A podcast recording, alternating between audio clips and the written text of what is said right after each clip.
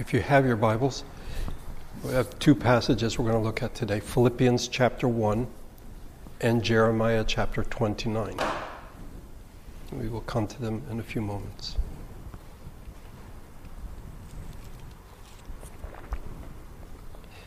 In this series, we are asking where do we go from here? In the midst of a pandemic, supposedly, apparently, we're supposed to be coming to the tail end of it. We don't know. But where do we go from here? And I'm convinced that we have to begin by answering the question who are we? Who are we? And two Sundays already we've looked at this. First of all, we saw that we are those who are called. First, in that God has called us, and He is calling us to life and faith in Christ. And second, that He has called us and is calling us to a certain kind of life ordained and imposed on man by God for the common good. We've looked at this, the idea, the biblical idea of calling.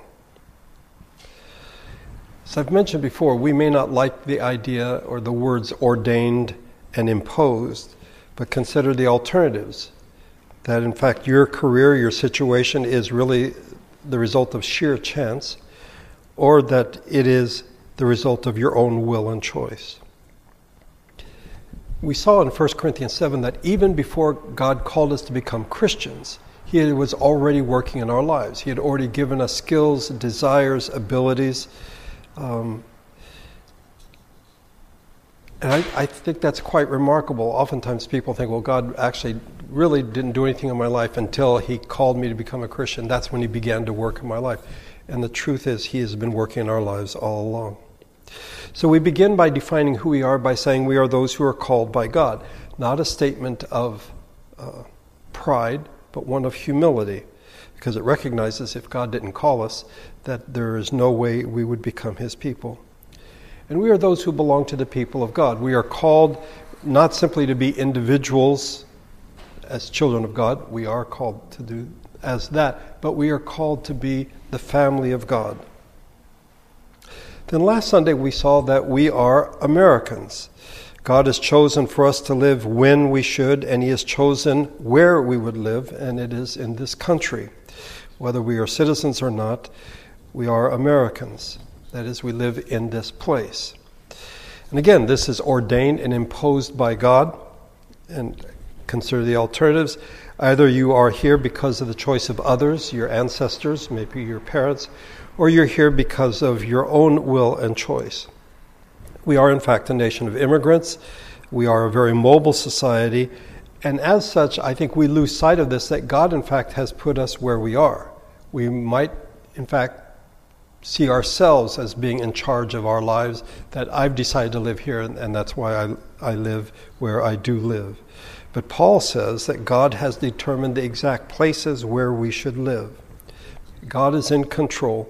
And God has arranged the circumstances. Let's say, for example, that you're going to move or you have moved.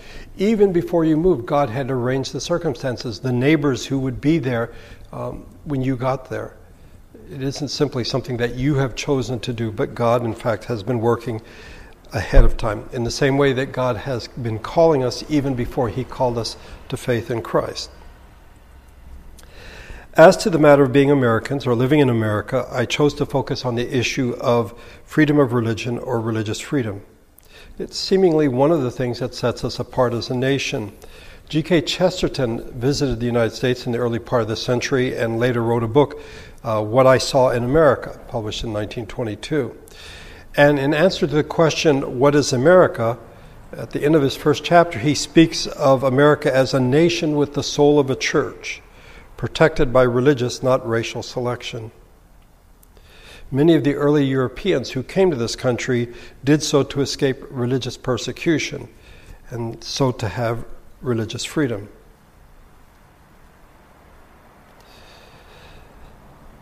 Last week I presented four questions and tried to answer them to deal with this matter of religious freedom. Is Christianity a religion? I would answer no.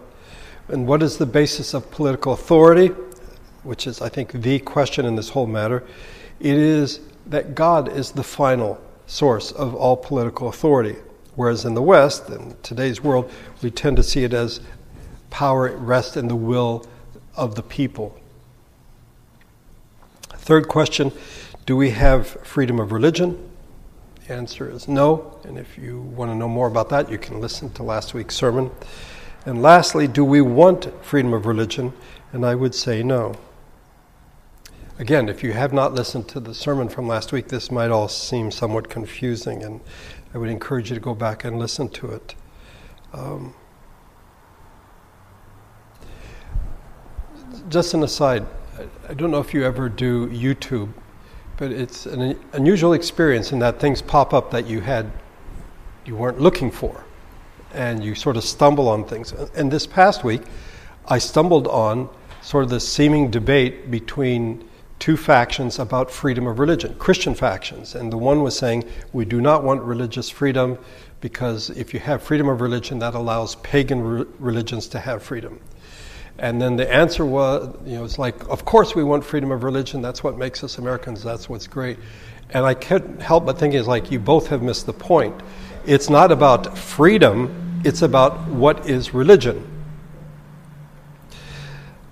Um, so I would add a fifth question to tie on to last week's sermon Are we free not to be a religion? Um, this is actually the title of a chapter of William Cavanaugh's book, um, Field Hospital The Church's Engagement with a Wounded World. Um, I've argued that Christianity is not a religion. We don't have freedom of religion. We don't want freedom of religion. Okay? It's not about freedom, it's about religion. You know, when you say freedom of religion, people assume, oh, I know what you're talking about. And I think, in fact, many people do not. Who gets to define what is religion as a category? We saw this last week. It's the government. It's the government who defines whether or not you are a religion. It has arguments about the free exercise of religion. And so, again, as we saw last week, churches, synagogues, mosques are entitled uh, to exemption, but schools, hospitals, charities, and other agencies that are affiliated with churches are seen as not religious. So, church religion, but a church uh, run hospital or school or whatever, not, not religious as such. And so the government makes a distinction between church agencies which serve a religious function and those which serve a social function. And if you serve a religious function, you're a religion. And if you don't, then you're not a religious uh, organization. The implication, as Cavanaugh puts it, is that religion is not something that is essentially social. Okay. I would also add it's ultimately something that is not essential. And if you doubt that, think of what's happened in the past year with the pandemic, when you have certain things that are considered essential services and other things that are not considered essential.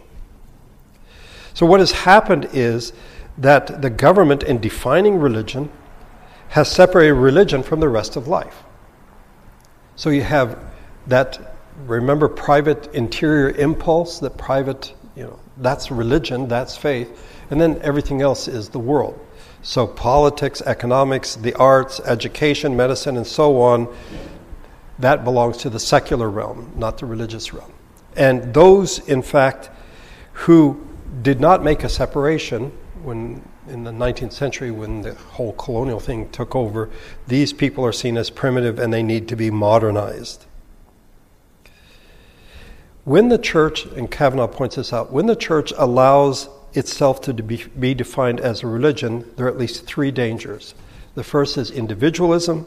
The second is a separation of religion from the rest of life, which I've just talked about. And thirdly is assimilation to the dominant culture. I'll only mention or touch on the first. Government policies may be based on the idea that the idea of religious rights lie in the individual, not groups.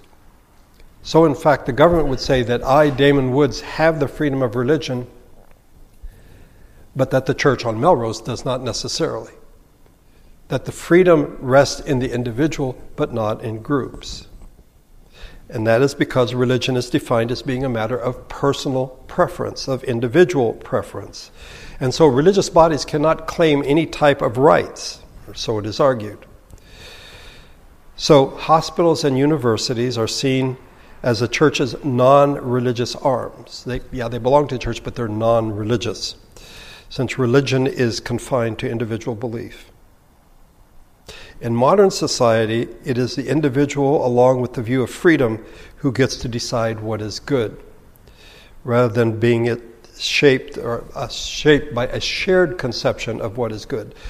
That is to say, I, Damon Woods, get to decide what is good, what is right, not we as the church on Melrose. So, where does that put the church? Well, certainly not something that has religious freedom. It puts us in this tiny little corner of reality called religion.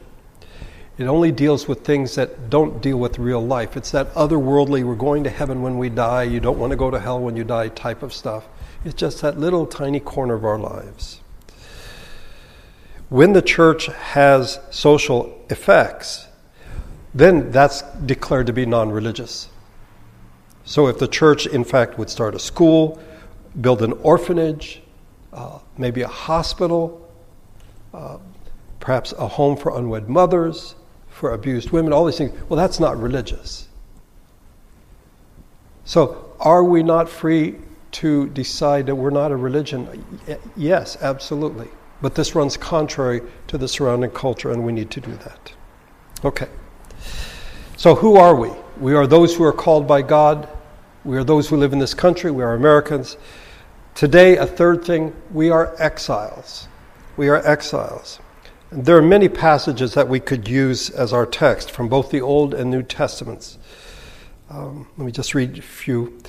Leviticus 25 The land must not be sold permanently because the land is mine, and you are but aliens and my tenants.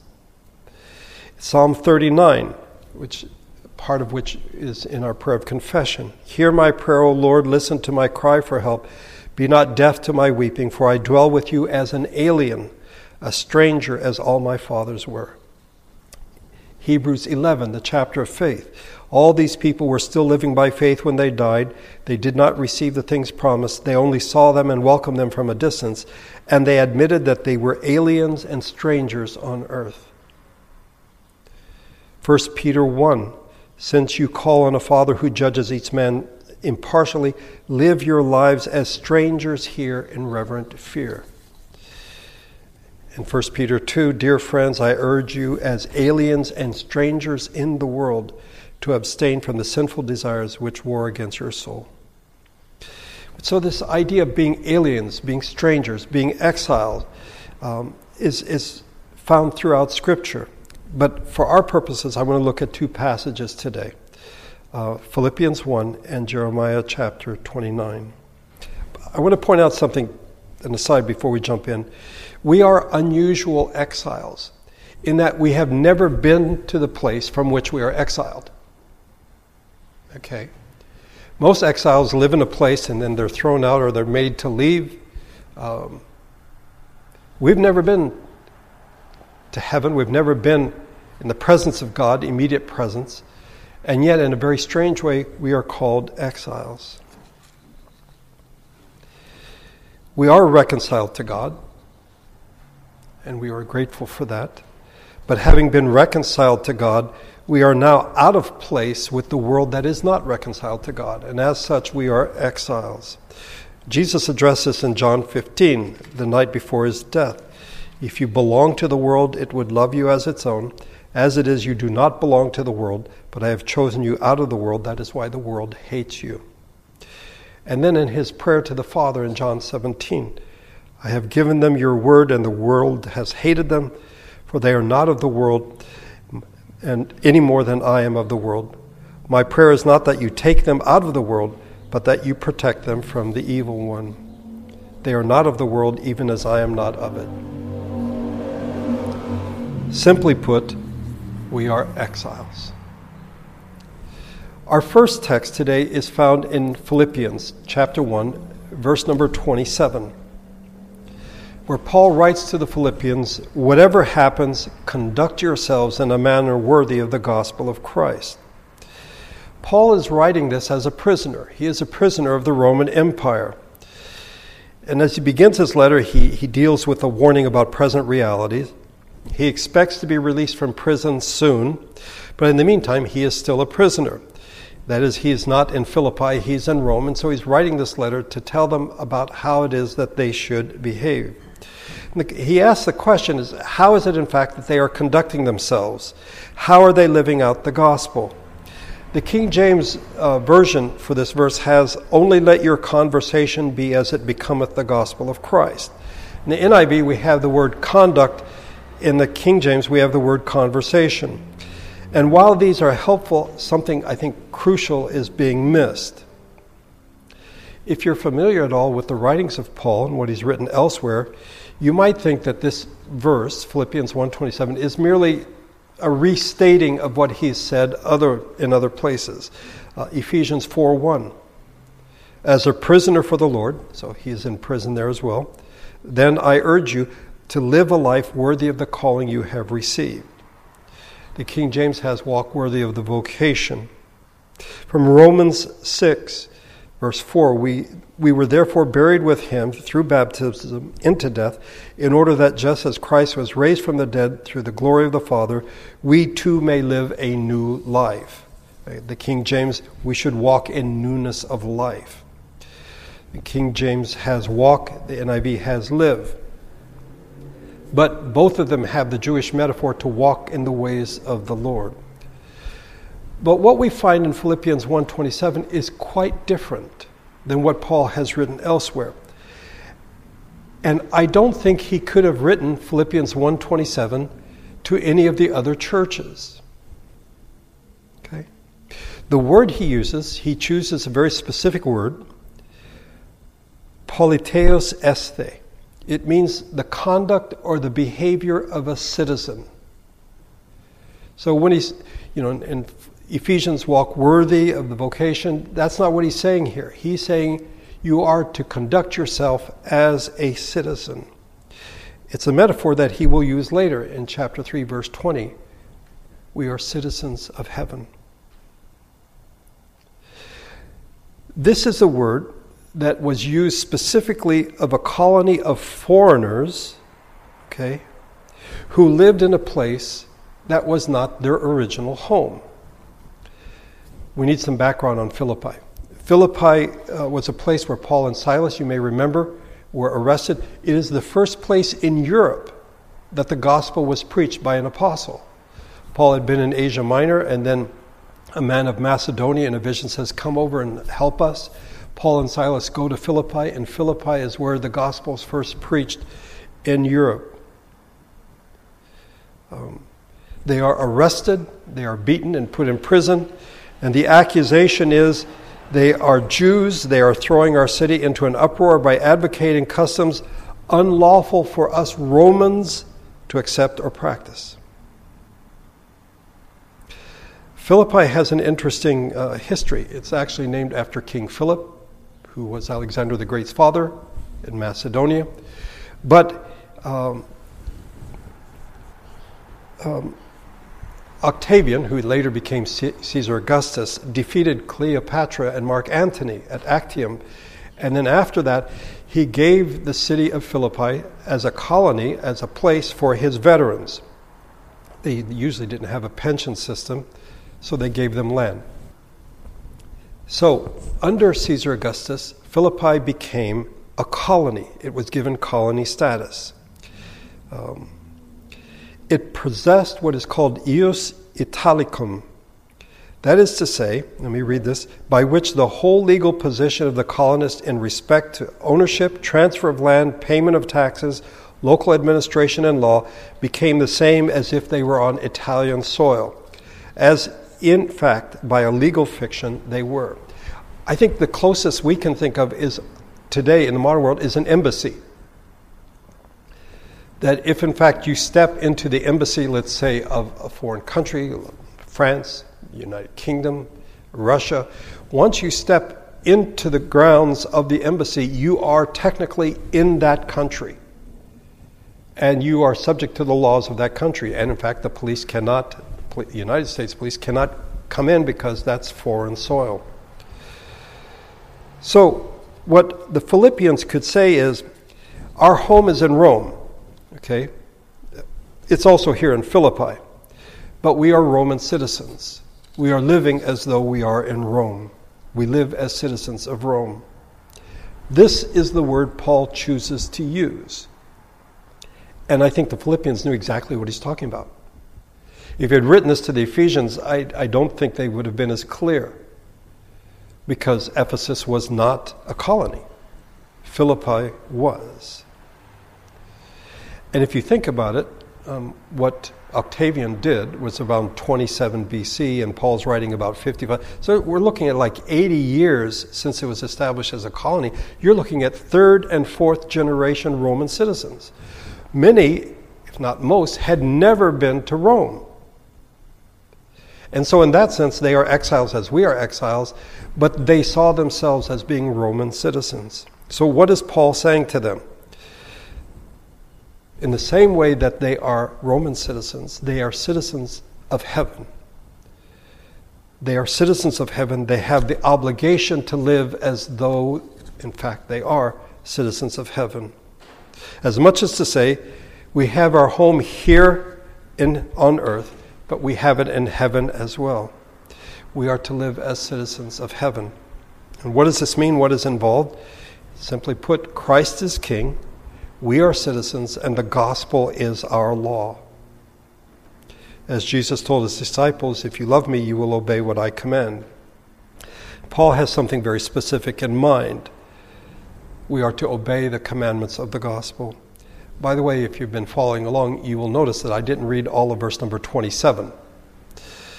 Then, whether I come and see you or only hear about you in my absence, I will know that you stand firm in one spirit contending as one man for the faith of the gospel.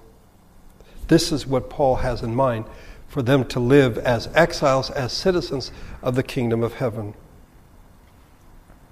They are to stand firm, they are to contend. The second one stand, you know, depends on the first.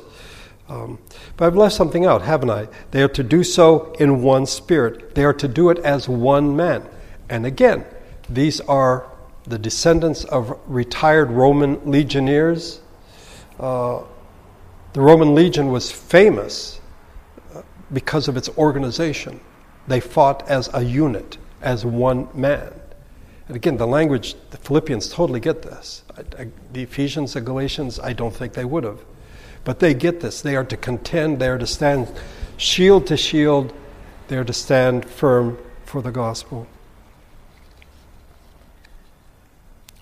I don't know if you've seen the movie Gladiator, but there is a scene where Maximus is in the arena and he tells the fellow gladiators with him, Stay together, stay together.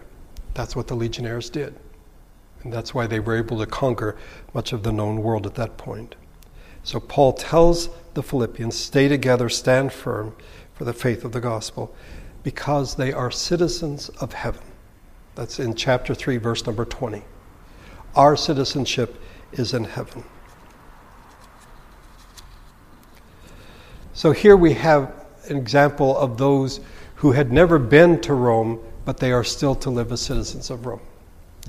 Now, our second passage is in Jeremiah chapter 29.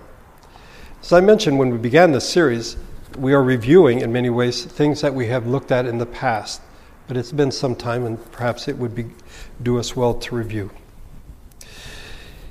Here in Jeremiah 29, he is writing a letter to those who are in exile in Babylon. These are honest to goodness exiles. They had lived in Judea, in Jerusalem, and now the Babylonians have captured them and taken them to Babylon. The first, four ver- uh, first three verses. This is the letter, this is a text of the letter that the prophet Isaiah sent from Jerusalem to the surviving elders among the exiles and to the priests, the prophets, and all the other people Nebuchadnezzar had carried into exile from Jerusalem to Babylon.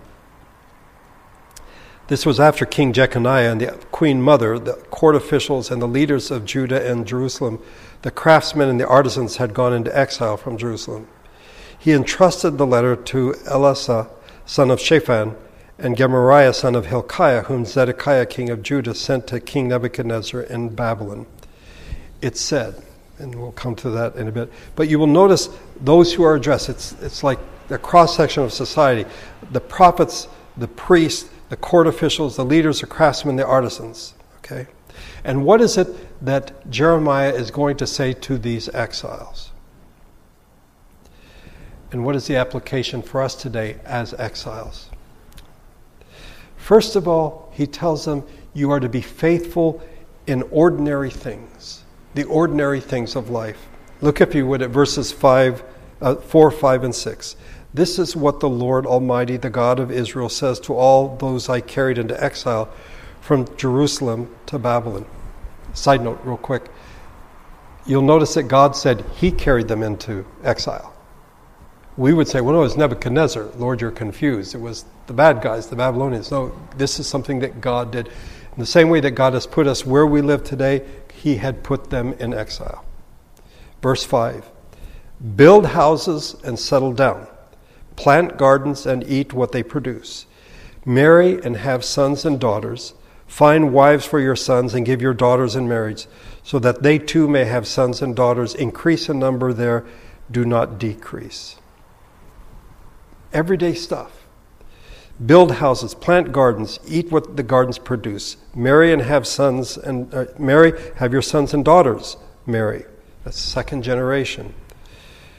Um, increase in number, do not decrease. The indication is that they are not to live out of suitcases. Okay, we are aliens, we are strangers, we are exiles, we're passing through, but they need to settle down. We need to settle down. This is where God has put us. I'm struck by how ordinary these things are. Um, they're not some postscript to a letter that speaks of spectacular things. Go out and defeat the Babylonians, you know, build weapons of war. No, these are the ordinary, everyday things. The faithfulness of God's people is to be seen in the ordinary things of life. Yes, we are exiles. Our citizenship is in heaven. We've never been to heaven, but our citizenship is there. But in the meantime, we live here and we are to be faithful in the ordinary things of life. Secondly, engage, do not withdraw. Verse number seven. Also seek the peace and prosperity of the city to which I have carried you into exile Pray to the Lord for it because if it prospers, you too will prosper. One might mistakenly think that being faithful in the ordinary things of life means withdrawing into your own subculture. You look around and you're like, oh my goodness, the world's going to hell in a handbasket. This is terrible. We need to withdraw into our own little enclave of Christian believers. No, they were to pray for Babylon they were to work in Babylon in order that Babylon might flourish and prosper. I wonder if we think that way. They were not only to establish a presence in the city, but to expect that God was at work in and through them. One writer has put, they arrive as captives, but now they are to act as missionaries seeking the peace and prosperity of a city that by every measure was in rebellion against the living God. We live in Babylon, but do we pray for Babylon? Do we pray for our city, our county, our state, our nation? Do we remember that those that surround us are made in the image of God? Or do we merely see them as enemies? Engage, do not withdraw. The third thing that he tells him in this letter is to be discerning. Verses 8 and 9. Yes, this is what the Lord Almighty, the God of Israel, says. Do not let the prophets and diviners among you deceive you. Do not listen to the dreams you encourage them to have. They are prophesying lies to you in my name. I have not sent them, declares the Lord.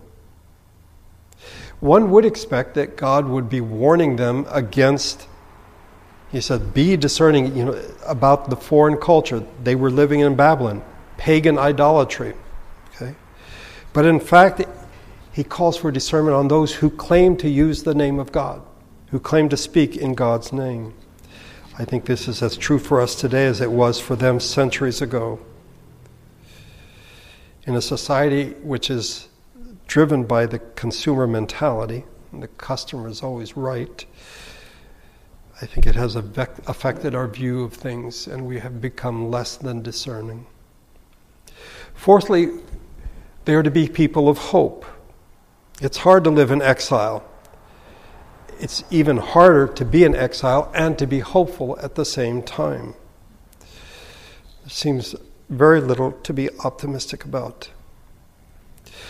To those in exile, the Lord gave a, gracious promise.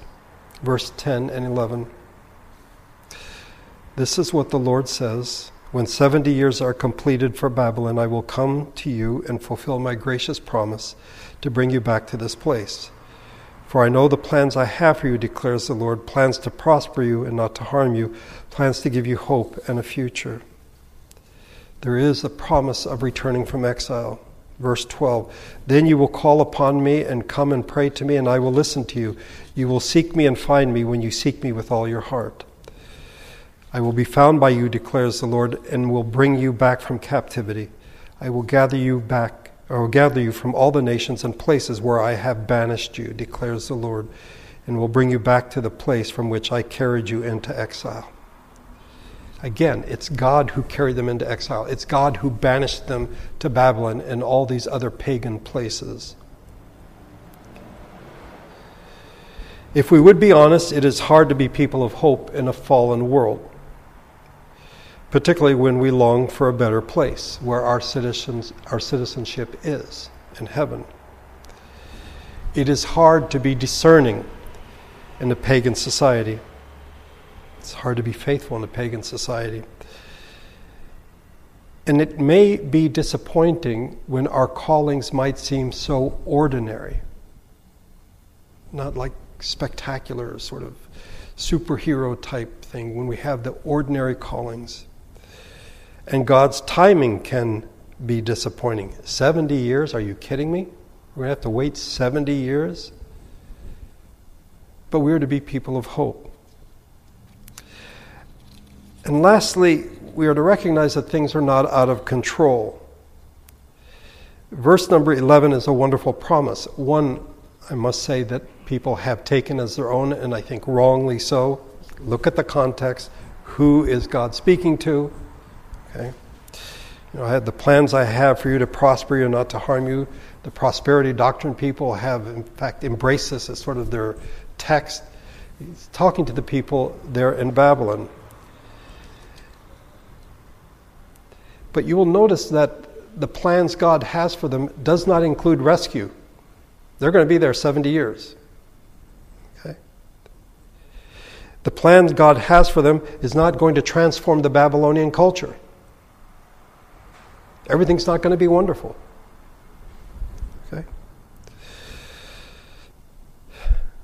For these Jews, the world has been turned upside down by human reasoning, the gods of the Babylonians must have been stronger than the Lord God of Israel. But the Lord lets them know who, in fact, is in control. If you go back to verse number four, this is what the Lord Almighty, the God of Israel, says to all those I carried into exile from Jerusalem to Babylon. Who carried them? God did. It was the Lord's doing. He is still in control. If we are to be people exiles with hope in a disappointing world, we have to maintain a biblical perspective of human history and the story of our lives. We should not see things primarily in terms of the ebb and flow of current events, the rise and fall of the Roman Empire, for example. Would we even say the rise and fall of the American Empire? but rather we should think in terms of God's redemptive pur- purposes in Jesus Christ, that He is bringing all things to their appointed end. This matters no. This means that no matter how bad things look, or how the media makes them look, things are not out of control. No matter what we may think, God's plans and God's timing are in fact perfect. Jesus has promised to return, but that doesn't mean that the world will cease to be a disappointing place in the meantime. What it does mean is that God's plans are far greater than we could possibly imagine. That what He is doing is to bring all things to their appointed end, to their telos, the consummation. It is beyond our comprehension. But we need to remember that God is in control. So, we are those who are called, we are those who live in this country, we are exiles. Our citizenship is in heaven. But what are we to do in the main, meantime? One thing we saw last week is as people who live in this country is we are to obey the laws. Um, as long as they do not conflict with what God commands. We obey God rather than man. But we have certain obligations. In Romans 13, we owe taxes. We are to show respect. We are to show honor. Um, but as exiles, what are our duties? Well, we see it here in Jeremiah 29. We are to be faithful in ordinary things. We are to engage, not withdraw. We are to be discerning. We are to be people of hope. We are to recognize that things are not about, out of control.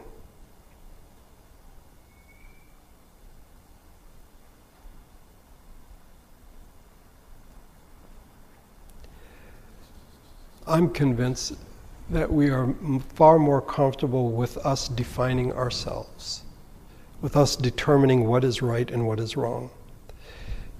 If, in fact, we are the people of God, called by God, put in this place at this time, we are exiles, but we belong to heaven. We have obligations as citizens of the kingdom of heaven, but we have obligations here as well. And they are not the flashy things, though we might want that to be the case. Um, in the ordinary things, we're to be obedient. And we're to have hope. We're to have hope. In dark times, this might be seen as a dark time. There have been far darker times in human history.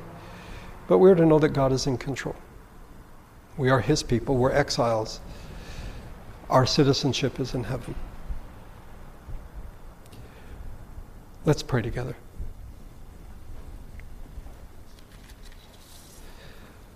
Father, living when and where we do, we are very comfortable defining ourselves. In an age of identity politics, yeah, we choose to identify with one group or another. The reality is, we are your people. You have called us, you have gifted us, you have put us when and where we are. Though we are citizens of heaven, this is where we live now. And as your people, you have put us here. You've called us to be faithful in the day to day things of life, not just spiritual or religious things, as some would want to limit us. Not to withdraw. But in fact, we are to have hope. We need to be discerning, not primarily about the world, though there is that, but about what is the truth, what you have said, what has been spoken, what we are to follow. And above all, we must not lose sight of the fact that you are in control.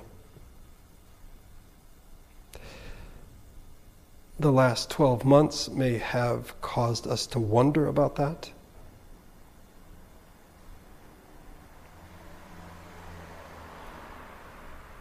And yet, our situation hasn't been that difficult. Consider the Jews taken to Babylon, all the promises made about David's descendants sitting on the throne. The temple is destroyed, the world is upside down.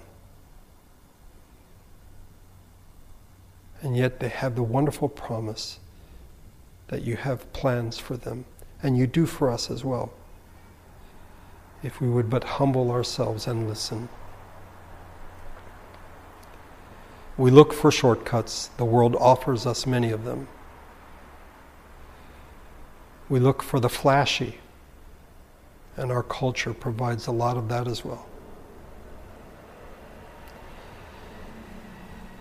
But we are to be faithful exiles in the ordinary things. in matters of hope. In the matter of community, we're not to withdraw. Above all, we are to trust you. And as we consider where we go from here, may we think on these things and ponder them. Come to see who we are as your people. I thank you for this Lord's Day, the first day of a new week. I ask that we would have a sense of your presence. We would be conscious of it as we walk through the world in this coming week. Thank you for your love. We thank you for the Lord Jesus. And we pray this through Jesus and in his name. Amen.